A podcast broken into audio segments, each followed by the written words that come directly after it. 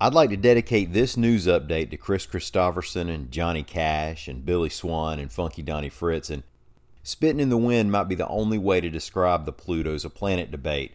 And the Bay Bears are gone with the wind. Now, you either get that or you don't. I'm Mike Morgan, and we're down in Alabama.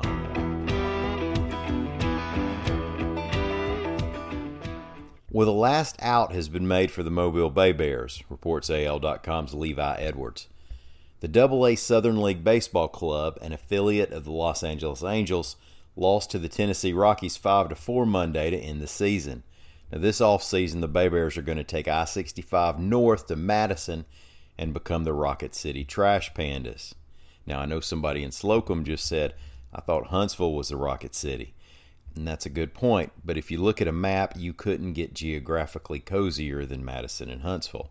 Now, we've talked here before about the ballpark the Trash Pandas will be playing in and the town Madison development around it. Let's just say their new digs will be every bit as cool as their new nickname is goofy and marketing friendly. There's even supposed to be a Margaritaville hotel there in case Jimmy Buffett hasn't taken enough of your money yet. Now, the Bay Bears have been in Mobile since 1997 and played, of course, at Hank Aaron Stadium. We've seen players such as Justin Upton, Jake Peavy, and Max Scherzer spend time with the club.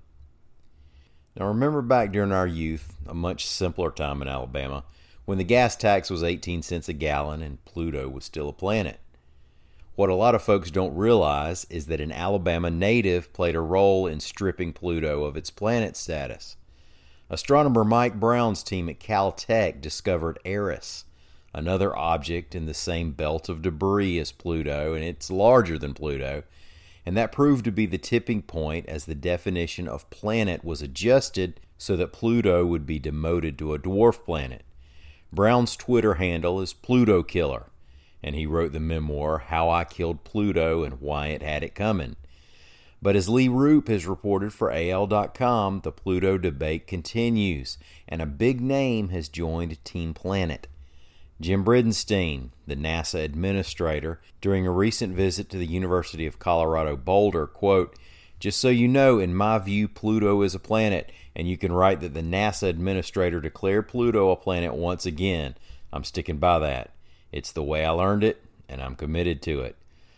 And if his position isn't hefty enough for you, PhD astrophysicist slash Queen guitarist Brian May took to social media to show his support for what Bridenstine said. Pluto killer Mike Brown, however, is still okay that the planet Pluto has bitten the dust. I'll quote his response tweet Okay, I'm down with all of the it doesn't matter what we call Pluto folks because I get the point, but I have to say, Classification matters in science.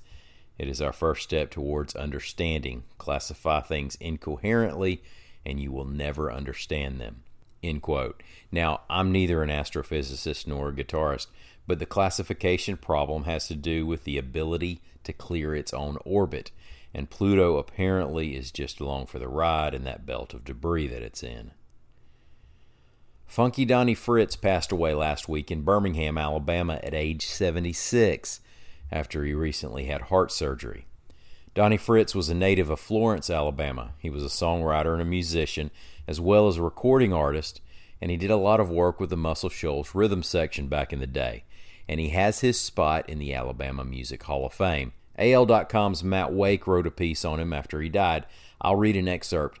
Donnie Fritts isn't exactly clickbait, but even if you didn't know him, you probably knew his songs. And even if you didn't know his songs, you knew some of contemporary music's strongest songwriters who adored him and his work. And when Fritts passed away, some of Alabama's brightest musicians were heavily affected. End quote. Now, Matt quoted Jason Isbell from Twitter. I met John Prine while working on Donnie's album, and when I met Kristofferson and Willie, all I had to say was, I'm a friend of Donnie Fritts. Very proud to be able to say that. Now, like Matt wrote, if you're a music fan, he's almost certainly affected things you've heard over the years, but maybe you're most likely to know him directly as the piano player in Kristofferson's band in the 70s and 80s, or his acting in a handful of Sam Peckinpah movies, or as a songwriter on Waylon Jennings' We Had It All and the Dusty Springfield hit Breakfast in Bed, which, by the way, was awesomely covered by Frankville, Alabama's Shelby Lynne. Well, thank y'all for listening. We'll be back here tomorrow Until then, come by and see us on the internet anytime you want to at al.com.